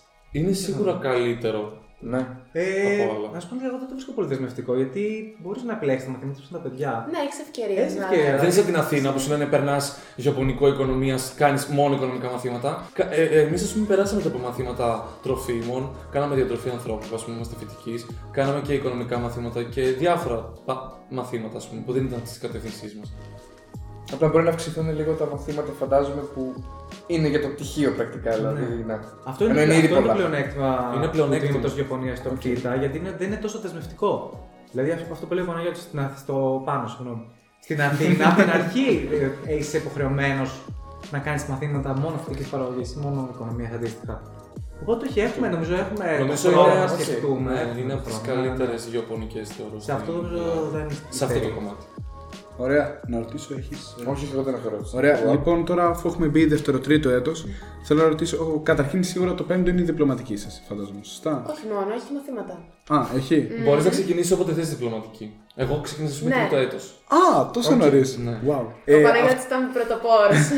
Αυτό που θέλω να ρωτήσω είναι. Ωραία. Θα μας ακούσουν τώρα πιθανόν παιδιά κάτω 18 ετών ή παιδιά από άλλες σχολές. Τι πραγματεύει η Ιαπωνία πλέον; Στο, τρί, στο δεύτερο, τρίτο, τέταρτο έτος, εκεί που πλέον η Ιαπωνία για εσάς έχει πάρει ταυτότητα και γίνεται, τι είναι πλέον το τμήμα, τι γίνεται; Τι, λίγο μαθήματα, αν θέλετε πρακτική, ε, εγκαταστάσεις που πήγατε, οτιδήποτε. Καθηγητές, μαθήματα, ό,τι γουστάρετε. Όλα μαζί. Μία ένα ερώτηση ποτήρι. είναι αυτό. Τώρα, αυτή η ερώτηση ναι, θα, είναι, θα, θα εξελιχθεί. θα έχει- Αρχικά να τονίσω απλωθεί ότι τώρα. ε, είμαστε από τις... δεν είμαστε καθόλου από τις ευνοημένες χρονι... ε, χρονιές γιατί το, επ- το, η, η επιστήμη είναι πολύ πρακτική και κάναμε πολλά εργαστήρια και λόγω του ότι Πέσαμε στον ε, κορονοϊό. πέσαμε σε, στην πανδημία του COVID χάσαμε πάρα πολλές εκδρομές και πάρα πολλά πράγματα αλλά μπορώ να μιλήσω εγώ μετά λεπτομερώς αν θέλετε πείτε εσείς κάτι. Ωραία, μπορώ να πω εγώ. Για πράγμα. Απλά να το πω ότι ήμασταν πάρα πολύ άτυχοι σαν γενιά εμείς. Γιατί τε- τε- 1,5 χρόνο, 2 χρόνια το φάγαμε, 1,5 χρόνο το φάγαμε στο Και σπίτι τις κατεύθυνσης ουσιαστικά. με την πανδημία και είμαστε, μπήκαμε μόλις στην κατεύθυνση, ας πούμε. Δηλαδή. Ήτανε, ναι, ήτανε κρίμα. Στεφανία. Ε, Όλη α, αυτή την να- ερώτηση. Ωραία, Σίγουρα. όλη αυτή την ερώτηση. Να πω αυτό που ήθελα να, να Τα πω πάντα, πριν ό,τι από την γουστάρεις. αρχή. Ναι. Ότι εμείς κάνουμε μαθήματα και στο αγρόκτημα. Που είναι στη Θέρμη και έχει και εκεί εγκαταστάσεις στη σχολή μας και αμφιθέατρα και εργαστήρια κλπ. Έχει μεγάλη Είναι έκταση. πάρα Έχει και νομίζω- θερμοκήπια. Και θερμοκήπια και ζώα. Και. Νομίζω είναι 20.000 τρέματα το αγρόκτημα. Είναι πάρα Ναι, είναι μεγάλο. πολύ Α, μεγάλο. Και Οκ. μάλιστα μπορεί ένας φοιτητής γεωπονίας να δουλέψει στους λαχανόκηπους σαν Α, ναι. σύμβουλος γεωπόνος φοιτητής με ένα ας πούμε μικρό σχετικά ποσό, αλλά είναι decent για να Εμείς έχουμε περνάει δουλέψει με τη τον ζωή. Παναγιώτη. Ναι. Με τον Πάνο. Ναι. Ε, γιατί είναι, είναι ας πούμε, ε, είναι οι αστικοί λαχανόκηποι. Δηλαδή, μπορεί ας πούμε, ο πατέρας μου να θέλει να, να κάνει βιολογικά μαρούλια, γιατί είναι και βιολογικοί, δεν ψεκάζουν πράγματα, είναι πολύ καθαρά όλα τα προϊόντα που βγάζουν. Και έχει το δικό του αγροτεμάχιο 10x10, δηλαδή 100 τετραγωνικά μέτρα, και εκεί πέρα βάζει ό,τι θέλει από λαχανικά και μετά αυτά τα είναι, ας πούμε, δεν πάει λαϊκή. Στην οικογένεια του δηλαδή δίνει αυτά τα λαχανικά. Υπάρχουν δηλαδή γεωπόνοι φοιτητές που στελεχώνουν όλο αυτό το πράγμα ε, ας πούμε, και δίνουν συμβουλές ή παίρνουν και συμβουλές από τους παραγωγούς γιατί είναι μια σχέση αλληλεπίδρασης. Δηλαδή το πανεπιστήμιο συνδράμει γιατί σου λέει είσαι γεωπόνο, πρέπει να έρθεις λίγο σε μια επαφή με έναν άνθρωπο που είναι στην παραγωγή. Ειδικά πούμε, για μένα που ήμουν από αστική οικογένεια, δεν είχα δει ποτέ ας πούμε, άνθρωπο να, να σπέρνει, να, να βγάζει παραγωγή. Αυτό να το τονίσω, δηλαδή είναι το συν, ας πούμε, είναι ένα συν. Αλλά είναι και, είναι και πολύ ωραία ενασχόληση και την κάνουν και σαν χόμπι γιατί ξεφεύγουν λίγο από το αστικό τοπίο Ναι. και έρχονται σε επαφή με τη φύση και μιλάμε το, το γουστάρουν πάρα πολύ. Πάνε Αυτοί που δικηγόροι, έρχονται. γιατροί, δηλαδή είναι άνθρωποι ε, με όλα τα επαγγέλματα. Δηλαδή μπορεί να είναι άλλος ξέρω γιατρός και να σου λέει είναι το χολητικό μου, θέλω ας πούμε, να, να βγάλω τα δικά μου ας πούμε, κουνουπίδια. Τέτοια φάση. Και κάνουν και παρέα, κάνουν και ψιστήρια Ναι, και ναι. χαμούλες και τέτοια. Αυτό ήταν παράλληλα π.χ. με το πιο έτος σπουδών. Οπότε Αυτό δεν το θέλεις. κάνεις αυτό. Δεν ήταν κάτι, δεν είναι κάτι μέρος Δεν της είναι ζωής του στάνταρ. σπίτι. Δεν ήταν κάτι έτσι της πρακτικής σα Όχι, ή όχι. κάτι τέτοιο. δεν Εμείς. είναι Δεν είναι Εσείς στάνταρ, ούτε υποχρεωτικό. Σαν Όπως πρακτική τι θέλεις. είχατε. Σαν Μην φτάσουμε πρακτική εκεί. έχουμε να μιλήσουμε Α. για την πρακτική. Ναι, Να ναι. πούμε για την πρακτική. Στο τέταρτο έτος είμαστε υποχρεωμένοι να κάνουμε πρακτική. Το καλοκαίρι είναι Ιούλιος και Αύγουστος. Δύο μήνες είναι δυστυχώς. Το λέω δυστυχώς γιατί στο δικό μας τομέα που είναι πρακτικός, δύο μήνες είναι πολύ λίγοι για να κάνεις πρακτική. Είσαι στα Και παίρνεις, ειδικά ας το πούμε, στο- καλοκαίρι είναι σχετικά δεσμευτικό γιατί δεν έχει τόσες καλλιέργειες, δεν γίνονται τόσα πράγματα. Ακριβώς. Οπότε δεν μπορείς να μάθεις όντως. Και οι ώρες είναι μάλλον πολύ πρωί μέχρι Οι κάποια ώρε είναι ώρα. ανάλογα το φορέα που θα είσαι. Ναι. Μμ. Αλλά Α, είναι τι κλασ- φορείς είχατε για... και με τι Ε, ασχολήθηκε ο καθένας; Ωραία. Ε, μπορείς να και σε ιδιωτικούς και σε δημόσιους φορείς, δεν έχει να κάνει. Ε, εγώ προσωπικά ήμουνα σε ένα Ινστιτούτο ερευνητικό γεωργίας, ε, ονομάζεται Εγώ Δήμητρα, και ασχολούμουν με ερευνητικά κομμάτια, δηλαδή με τη γενετική παραλλακτικότητα άγρων πληθυσμών. Έκανα διάφορα PCR, ήταν ε, ε, ξεκάθαρα εργαστηριακό κομμάτι. Ε, PCR μολυβικά- είπες, έκανες, θα άκουσα καλά. Ναι, ναι, ναι. Οκ. Τι είναι Από αυτό; το τεστ PCR, το ξέρει. Το τεστ Ναι. PCR. Ναι, αυτό που κάναμε το τεστ PCR για, την, ε, Για για το τον COVID. COVID. Ναι. Η PCR είναι μια, ένα μηχάνημα το οποίο λέγεται αντίδραση ε, polymerase chain reaction. Ουσιαστικά έχεις τμήματα DNA τα οποία θες να τα πολλαπλασιάσεις. Για ποιο λόγο; Μπορεί θες να κάνεις κάποια ανάλυση μετέπειτα με, με τη χρήση αυτών των γονιδίων. Ε, είτε θες, έχει πάρα πολλές χρήσεις. Η χρήση του είναι να πολλαπλασιάζει το γενετικό υλικό που διαθέτεις. Είναι λίγο πολύπλοκη η διαδικασία. αλλά δεν είναι Δικιά σου πολύ πρακτική. δύσκολο. Εγώ ήθελα πολύ να πάω σε ιδιωτικό τομέα. Οπότε είχα συμβουλευτεί έναν καθηγητή τότε και μου είχε προτείνει μια εταιρεία ιδιωτική. Εντάξει, δεν υπάρχει λόγος να αναφέρω το όνομά της. Ε, και γενικά σε μια εταιρεία είναι πάρα πολύ γνωστή, παγκοσμίως βασικά. Και ουσιαστικά κάνει διάφορα πράγματα. Ασχολείται και με ας πούμε υβρίδια σπόρων ε, και με κουφετοποιημένους σπόρους. Γιατί όταν ας πούμε, επειδή τώρα είναι μεγάλη ιστορία, αλλά Τέλος πάντων, σπόρους οι οποίοι ας πούμε έχουν μέσα τους, όχι μέσα τους, έχουν επικαλυφθεί με διάφορα φυτοφάρμακα και να μην γίνει μετέπειτα εφαρμογή ας πούμε, χημικών και τέτοια. Έχουν διάφορα φυτοφάρμακα, έχουν διάφορα λιπάσματα. Δηλαδή είναι μια μεγάλη εταιρεία που διαθέτει όλα τα προϊόντα που χρειάζεται ένας παραγωγός και τα πουλάει στους παραγωγούς. Δηλαδή συνεργάζεται βασικά και με καταστήματα γεωργικά τοπικά, είτε ας πούμε. και ουσιαστικά τους, τους προωθεί τα προϊόντα τους, τα προϊόντα και Και για σένα ήταν λίγοι δύο μήνες που ανέφερε. ήταν πάρα πολύ λίγοι. Βέβαια, εγώ έμαθα πάρα πολλά πράγματα γιατί κάναμε πάρα πολλά. Πήγαμε και σε αγρό, κάναμε και, ρεπρο- ε, και πειράματα εργαστηρίου. Ε, μας, κάνανε, μας, μας κάναμε και σεμινάρια με γεωπόνους εκεί πέρα διάφορα για ενσυρώματα, καλαμποκιού και ούτω καθεξής για ζωοτροφές είναι αυτό ας πούμε. Αλλά σίγουρα όταν τελείωσα δεν είπα είμαι full, ήθελα να συνεχίσω κι άλλο. Δηλαδή ήταν, σίγουρα πιστεύω ένα εξάμεινο πρέπει να είναι πρακτική. Τόσος. Οπωσδήποτε. Στεφανία, εσύ. Εγώ ήμουν γειτονάκι με τον Παναγιώτη μου και εγώ στο Ελγό Δήμητρα. Ήμασταν όμως σε διπλανά κτίρια. Εγώ ήμουν στο τμήμα αρωματικών και φαρμακευτικών φυτών. Ε, και ουσιαστικά και εκεί πειράματα κάνανε, συμμετείχαμε εμείς σαν φοιτητές. Δεν ήταν όμως καθαρά εργαστηριακό, είχε και εργαστήριο. Αλλά ήμασταν και έξω στο χωράφι, είχε ας πούμε ε, αρχιτεκτονική τοπίου, γιατί είχε εκεί πέρα έναν κήπο και βοηθούσαμε σε αυτό το κήπο. Είχε πάρα πολλά πράγματα. Εγώ πέρασα τέλεια στην πρακτική, γιατί ε, έκανα παρέα και με τα παιδιά που κάνουν πρακτική μαζί. Ε, και συμφωνώ και εγώ ότι θα έπρεπε να είναι περισσότερος καιρός. Δηλαδή να αφαιρεθούν κάποια μαθήματα και να έχουμε μια εξάμεινη πρακτική. Ναι, θα ήταν Ναι, καλύτερο. ναι. Λοιπόν, νομίζω ότι κάτι που πρέπει να πούμε τώρα, γιατί είπαμε λίγο πολύ για αγρόκτημα και για εργαστήρια, θα θέλατε να μας πείτε λίγο για το διάβασμα της σχολής, πώς ήταν ανά τα χρόνια, ανά τα εξάμηνα. Αυτό δηλαδή πώς πήγε η μετάβαση στο δεύτερο, τρίτο, τέταρτο; Ναι, ναι, το πώς πήγε το διάβασμα γενικά, οι εξεταστικές, αν, ήταν, ε, αν πήγαν όλα καλά. Και επίσης και για τους καθηγητές που είχατε, αν έχετε να κάνετε κάποιο Κάποια honorable μνήα. mention, κάποια μνήα, εγώ συνήθως. Να εξυψώσετε κάποιον ή. Εντάξει, Ή τώρα, να αν πείτε τα θέλετε κακό κάποιο- κείμενο, ναι. Οτιδήποτε. Ονόματα δεν λένε. Α, Αυτό. Ναι, ότι- ναι, ναι, χωρίς. ό,τι θέλετε. Ε, Μπορείτε να πείτε απλά το μάθημα να ξέρει το 18χρονο παιδί. Αυτά τα δύο. Πολύ καλά γιατί έχουν αλλάξει αρχικά γιατί έχουν πάρει σύνταξη σε εμάς που ήταν εκεί, ήταν εξαιρετική, αλλά ναι, οκ. Ε, ωραία. Εγώ, όπως είπα και πριν με το διάβασμα, ξεκίνησα να διαβάζω σαν σχολείο. Ε, αυτό με βοήθησε, έγραψα πάρα πολύ καλά, αλλά κατάλαβα ότι η σχολή δεν θέλει κόπο, θέλει τρόπο. Οπότε σταδιακά με τα χρόνια έμαθα πως πρέπει να διαβάζεις με σημειώσεις, ε, λίγο πιο συγκεκριμένα πράγματα, αλλά γενικά πάντα διάβαζα. Ήμουνα δικαστήρια. Και διαβάζουμε και με τα παιδιά πάρα πολύ. Ναι. Άρα για Ώρες σένα ατελείωτες. τα, ήταν παρόμοιο το πρώτο έτος με το δεύτερο, με το τρίτο, με το Όχι, τέταρτο; καμία σχέση. Αυτό λέω ότι δεν θέλει κόπο, θέλει τρόπο. Ε, δεν θέλει. Ναι, Ναι, ναι, ναι, ναι. Καλά το είπα. Άρα Ε, σταδιακά διάβαζες σταδιακά- πιο μεθοδικά. Ναι, πιο μεθοδικά. Σε- ναι. Μειώθηκαν οι ώρες διαβάσματος, αλλά το αποτέλεσμα ήταν ίδιο. Ε, ναι, αυτό που λέει η Στεφανία, γενικά στα σχολή δεν θα έλεγα ότι είναι δύσκολη. Υπάρχουν 10 περίπου μαθήματα από τα 65 τα οποία έχουν αρκετό διάβασμα και χρειάζεται λίγο. Ε, είναι πιο δύσκολα, είναι όλα θεωρητικά. Δηλαδή χρειάζεται διάβασμα, όσο, δια, όσο διαβάσεις, τόσο καλύτερα θα γράψεις, έτσι.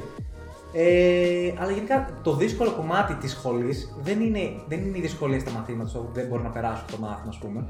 Είναι ο φόρτος. Έχουμε πάρα πολλά μαθήματα, πολλά εργαστήρια, πτυχιακή, η οποία, διπλωματική βασικά δεν είναι πτυχιακή, η οποία απαιτεί πολύ χρόνο, ένα χρόνο με, με πολλά πειραματικά που μπορεί να είναι και κάθε μέρα, μετά στατιστικά, έχει, έχει πολύ μεγάλο φόρτο σαν, σαν σχολή. Για αμέσως Αυτό μετά είναι ερώτηση το- είναι αυτή για τη διπλωματική σας. Αυτό. Ναι, ναι. Πριν κάνεις την ερώτηση, Ναι. ε, εργασίες πολλές στα μαθήματα. Ε, Θυμάστε; Γενικά, εντάξει. Ε, μετά το τέταρτο έτος, σχεδόν σε όλα τα μαθήματα είχαμε και εργασίες. Δηλαδή, μαζί με εξεταστική είχαμε εργασίες. Αλλά δεν ήταν εργασίες που σου έλεγαν, ξέρω εγώ, ότι είναι υποχρεωτικές. Ήταν προαιρετικές Ήταν εργασίες οι bonus. περισσότερες και σου δίνανε μπόνους σε δύο μονάδες, μία με δύο μονάδες το πολύ. Αλλά ήταν, αν τις έπαιρνες εργασίες, χρειαζόταν φυσικά παραπάνω να ασχοληθείς παραπάνω. Σίγουρα. Ε, μ, τώρα σχετικά με μένα. Ε, γενικά, να τονίσω κάτι. Αρχικά να τονίσω κάτι. Εγώ έχω παρατηρήσει ότι εμείς, σαν γενιά, όταν μπήκαμε το 17, επειδή μπήκαμε με πολύ ψηλά μόρια, είχαμε πολύ καλές βάσεις από χημεία, βιολογία, φυσική. Γι' αυτό δεν μας φάνηκε και πάρα πολύ δύσκολο. Γιατί βλέπω και παιδιά από προηγούμενες χρονιές που μιλούσαμε και μου έλεγαν Πώς πέρασε αυτό το μάθημα; Εγώ δεν μπορώ, έχω κοπεί τρει-τέσσερι φορές. Εμείς δεν είχαμε τέτοιο πρόβλημα γιατί διαβάζαμε, αλλά είχαμε και βάσεις θεωρώ. Να Δηλαδή, κάνω μια μπήκαμε- παρένθεση κάτι που δεν το γνωρίζουν τα παιδιά. Γιατί τώρα αυτή τη στιγμή μπορεί οι βάσεις γεωπονέ να είναι 12-13 μόρια. Εμείς τότε είχαμε γράψει, η Στεφανία γράψει 18.000, εγώ 17, σχεδόν 18 Εγώ και εγώ. 16,5. Δηλαδή, για αυτό που λέει έχει πολύ σημασία γιατί τότε και τώρα ίσως, δεν ξέρω, ήταν πολύ χαμηλά τα στάνταρ της Ιαπωνία, δηλαδή τα- των, φοι- των φοιτητών που περνούσαν. Και ήταν και δυσκολευόταν περισσότερο. Εμεί είχαμε άλλη, άλλη αντιμετώπιση. Εσείς που πήγατε με ένα λίγο πιο δυνατό background, αποφάσισαν οι καθηγητές να αυξήσουν και το επίπεδο δυσκολίας στα μαθήματα ή όχι; Ε, κάποιοι ναι, κάποιοι όχι, θα έλεγα. Ε, εντάξει, η ύλη ήταν ίδια, δεν άλλαξε η ύλη. Αλλά κάποιοι το είχαν συνειδητοποιήσει. Το λέγανε κάποιοι καθηγητές ότι το Το επίπεδο λέγανε. της δικιάς της γενιάς είναι πολύ καλό. Το λέγανε δηλαδή. Το λέγανε. Συνήθως λένε, ξέρεις, έχουμε ακούσει τότε. Ε, είστε η χειρότερη χρονιά, είστε Ναι, είστε Εμείς χειρότερο. δεν ήμασταν Χειρότερη Φουρνιά, ας πούμε, ναι. Ε, Πάντως, εγώ πρώτο, πρώτο έτος δεν διάβαζα καθόλου. Νομίζω το καταλάβατε. Δεν μας το πες. Δεύτερο έτος, τρίτο εξάμεινο ξεκίνησα να διαβάζω πολύ, αλλά μετά με πήγε σε μια κρίση. Επειδή ήμουν και από τη Θεσσαλονίκη, ήθελα λίγο να φύγω, ήθελα. Δεν ήξερα, πάλι δεν ήξερα ότι, α, ότι μ' αρέσει η σχολή, δεν είχα ακόμα κατασταλάξει. Παρόλο που είχα περάσει τα μαθήματα στο δεύτερο του και όλα αυτά, και αποφάσισα να φύγω στο Τωρίνι. Οπότε έστειλα βιογραφικό σε ένα ξενοδοχείο τέλος πάντων, με πήρανε, πήγα στη Σαντορίνη, δηλαδή έχασα όλο το αερινό εξάμεινο, έχασα και την εξεταστική Σεπτεμβρίου. Εκεί ξεκίνησε ουσιαστικά να κάνω πολύ παρέα με τη Στεφανία γιατί μιλούσαμε και μου λέγε ας πούμε Αντέλα, πέραμε πολύ ωραία, ξέρω εγώ έχουμε κάνει ωραίο παράκι. Ε, και όταν γύρισα, ε, ενώ με την είχα λίγο τη γεωπονία τύπου. Δεν την είχα αγαπήσει ακόμα, δεν ήμουν σε μια κατάσταση. Ε, μ' αρέσει αυτό που κάνω. Εκεί που μου έκανε το τρελό κλικ είναι όταν μπήκα τρίτο έτος, ε, πέμπτο εξάμηνο, το χειμερινό, στο στο μάθημα της φυτοπαθολογία, που ξαφνικά όλα τα παιδιά, γιατί φαίνεται διαφορά, όταν ας πούμε είσαι τρίτο έτος, αρχίζεις σιγά σιγά και μπαίνεις σε, σε ένα σε ένα ρυθμό. Διαφορετικό, ας πούμε. Έτσι, ναι. Και τη μπε- σχολή της Ιαπωνίας πιο πολύ. Ναι, έτσι. και τώρα μιλάμε για ένα μάθημα φυτοπαθολογία αρκετά εξειδικευμένο. Και κάθομαι στο, στο, στα Εδώνα και ακούω ένα καθηγητή Κινέζικα, δεν καταλάβαινα τίποτα από αυτά που έλεγε. Και έβλεπα τα παιδιά να συμμετέχουν, να κάνουν απορίες, να λένε πράγματα που εγώ δεν είχα ιδέα τι είναι. Γιατί εγώ είχα λείψει ένα ολόκληρο εξάμεινο και πάλι δεν ήμουν και ο διαβαστέρο φοιτητής μέχρι τότε. Οπότε λέω, κοίτα να δεις τι ζούμε και τι ωραίο πράγμα έχει η Ιαπωνία. Δηλαδή, κοίτα να δεις τι ωραία τα παιδιά διαβάζουν. Οπότε κάτι μπορώ να κάνω κι εγώ εκεί πέρα. Και από εκεί το πήρα απόφαση και ξεκίνησα και διάβαζα full. Διάβαζα πάρα πολύ. Ε, και Ο εντάξει. Παναγιώτης ήταν η έκπληξη. Ναι. Μετά έγινε ο καλύτερος φοιτητής, ο πιο άριστος. Αντίθετα με τη Στεφανία μετά, εγώ όσο πιο πολύ περνούσα τα χρόνια.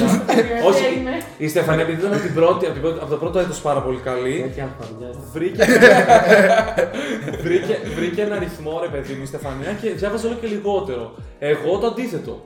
Ο- ακόμα και στο πέμπτο έτος, όσο πιο πολύ αυξάνονταν τα χρόνια, διάβαζα όλο και περισσότερο. Γιατί με έκαιγε λίγο, ήθελα να διαβάσω και περισσότερα πράγματα, να αποκτήσω πιο, πιο πολλές μέρες που δεν αφορούσαν και τόσο πολύ τις εξεταστικές. Δηλαδή δεν ήταν μετά σε κάποια φάση, δεν ήμουν φοιτητής τύπου διαβάζω για να γράψω εξεταστικές. Διάβαζα καθαρά για να πάρω γνώσεις. Πραγματικά όμως το έκανα αυτό. Αυτό είναι πολύ σημαντικό γενικά να έχεις ένα τέτοιο προφίλ, να έχεις μια τέτοια νοοτροπία γενικά. Γιατί δεν είναι καλή νοοτροπία μόνο να διαβάζω για την εξεταστική. Το έχω παρατηρήσει, το έχουμε παρατηρήσει λίγο πολύ. Να είναι καλύτερη νοοτροπία αυτή, σαφώς πάνω. Πριν πάμε στη διπλωματική, θέλω για να ακούσουν κυρίως τα παιδιά κάτω από 18 ή παιδιά άλλων χρονών, από τον καθένα ένα-δύο μαθήματα ε, που σας χάραξαν. Είτε Αγαπημένα καθηγητές, μαθήματα. μαθήματα. Ναι, είτε αγαπημένα είτε πολύ δυσάρεστα, ό,τι θέλετε. δύσκολο. Μαθήματα, Οι καθηγητές καθηγητές, είναι ό,τι μάθημα. θέλετε. Δύο έτσι πολύ έντονα πράγματα. Ωραία. Ένα ή δύο, ναι, εντάξει. Από τον καθένα σας. Εμένα προσωπικά μου, άρα- μου χάραξαν κάποια μαθ- τα μαθήματα που στη Ιαπωνία κάνουμε πολύ και για εντομολογία. Ε, από δηλαδή εχθρούς που προσβάλλουν τις καλλιέργειες και όχι μόνο.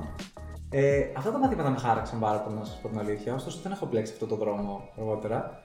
Δεν ξέρω, μου άρεσε πάρα πολύ ο τρόπος που διδασκόντουσαν και επίσης κάποια μαθήματα όπως η γενετική που είχαμε ή όπως αργότερα η βελτίωση φυτών που είχαν να κάνουν πιο βιο, με βιολογικά κομμάτια. Που δεν θα έλεγα ότι ήταν καλύτερος τρόπος διδασκαλίας, αλλά το περιεχόμενο του μαθήματος με έκανε να, να θέλω να ακολουθήσω αυτό που κάνω τώρα. Το θέλω. Εμένα μου άρεσε πάρα πολύ η φυτοπαθολογία και η διαχείριση ασθενειών. Παρόμοια μαθήματα, γιατί μάθαινες πραγματικά πώς, πώς μπορείς να αντιμετωπίσεις, να, προ, να προλάβεις και να καταστήλεις μια ασθένεια και μου άρεσε πάρα πολύ.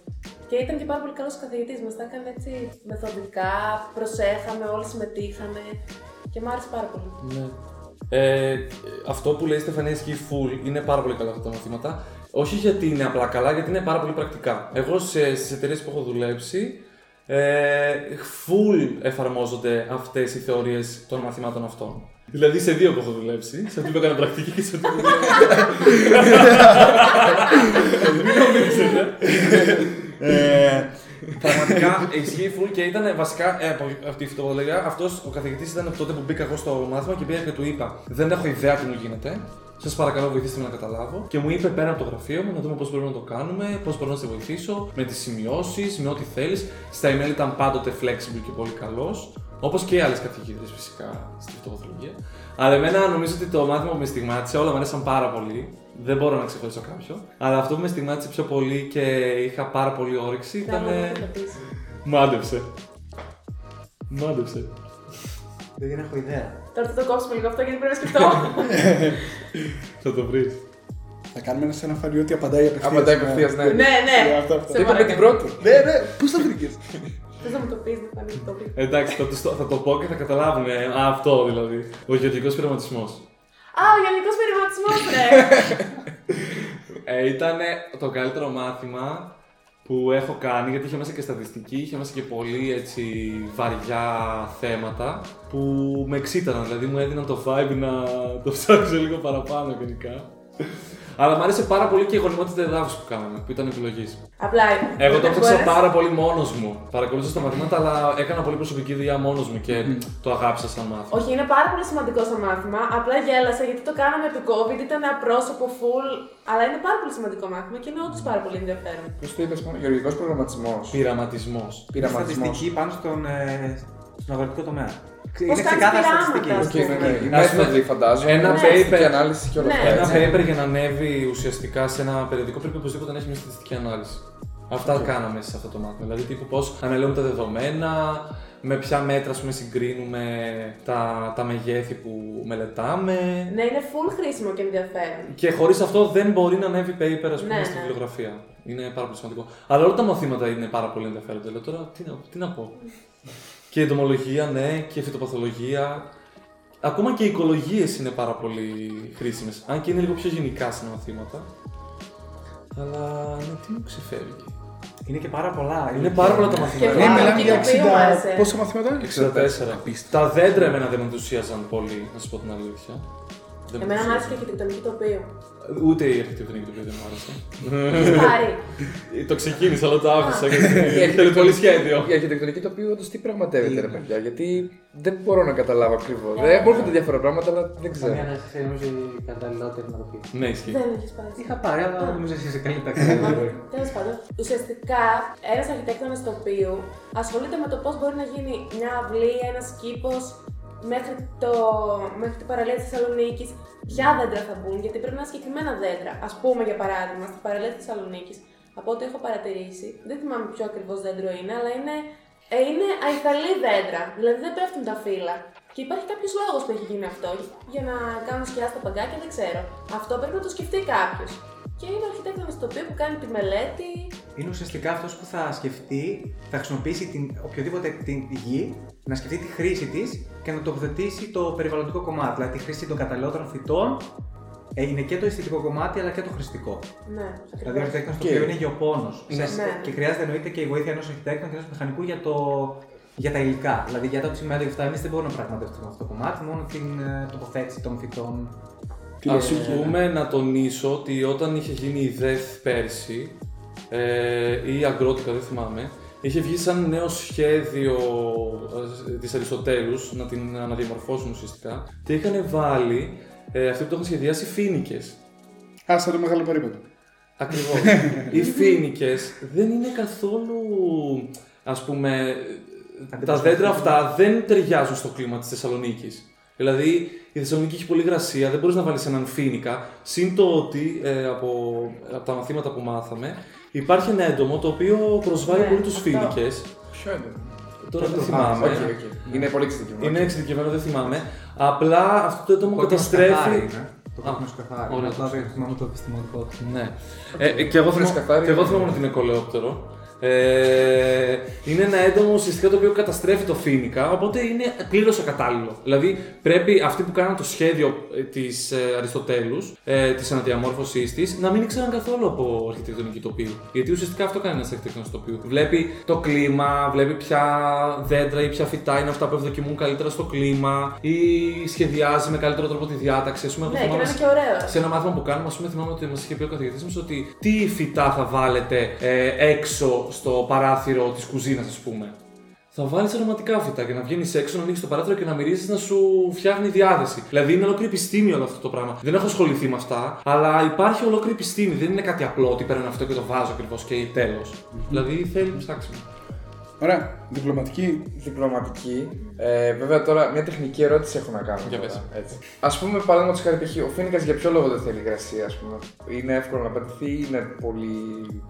Έχεις πολλά πράγματα. Ο Φίνικα υπάρχει γενικά σε ξυλοθερμικέ συνθήκες. Ε, α- α- α- εκεί ξέρω ότι ευδοκιμεί καλύτερα.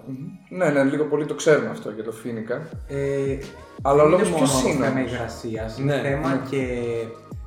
Ε, πώς το πω. Ε, ο Φίνικας έχει ένα, ε, δια- μια, μια διαφορετική λειτουργία φωτοσύνθεσης.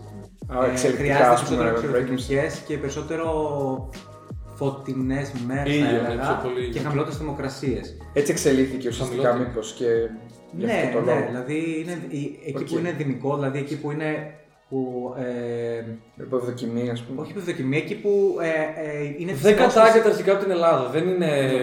δεν, η καταγωγή τους δεν είναι από την Ελλάδα καν. Ε, Είναι ένα φυτό το οποίο δεν ε, ταιριάζει με, τη- με τις κλιματικές συνθήκες. Παρ' όλα αυτά δεν θα έλεγα ότι αυτό είναι το πρόβλημα της τοποθέτησης του Φίνικα στην πλατεία στο τέλος. Είναι το αισθητικό, δηλαδή. Είναι ένα σχόλιο βασικά, σαν σχόλιο το είπα. Δεν είπα την Ελλάδα, τα ξαναθέλω να στον βάλουν. Απλά Δεν έχει αντιπροσωπεύει γίνει την μελέτη, Ελλάδα σε ένα τέτοιο κεντρικό σημείο της Θεσσαλονίκης. Δηλαδή, καλύτερα να είναι μια ηλιά. Ναι. Α πούμε. Ο Φίνικας δεν έχει καμία δουλειά, πιστεύω, στην πλατεία στο τέλος. Ούτε στο μεγάλο παρήπατο, ας πούμε.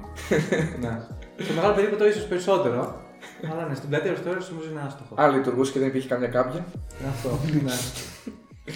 Καταλαβαίνω ότι μετά από το μεγάλο περίπατο θα θέλατε να μάθετε για τις διπλωματικές των ε, παιδιών της γεωπονίας, όμως αυτό θα γίνει σε ένα δεύτερο μέρος αυτού του επεισοδίου, οπότε περιμένετε για τις επόμενες ημέρες όπου θα βγει το συγκεκριμένο επεισόδιο. Καλή συνέχεια σε όλους!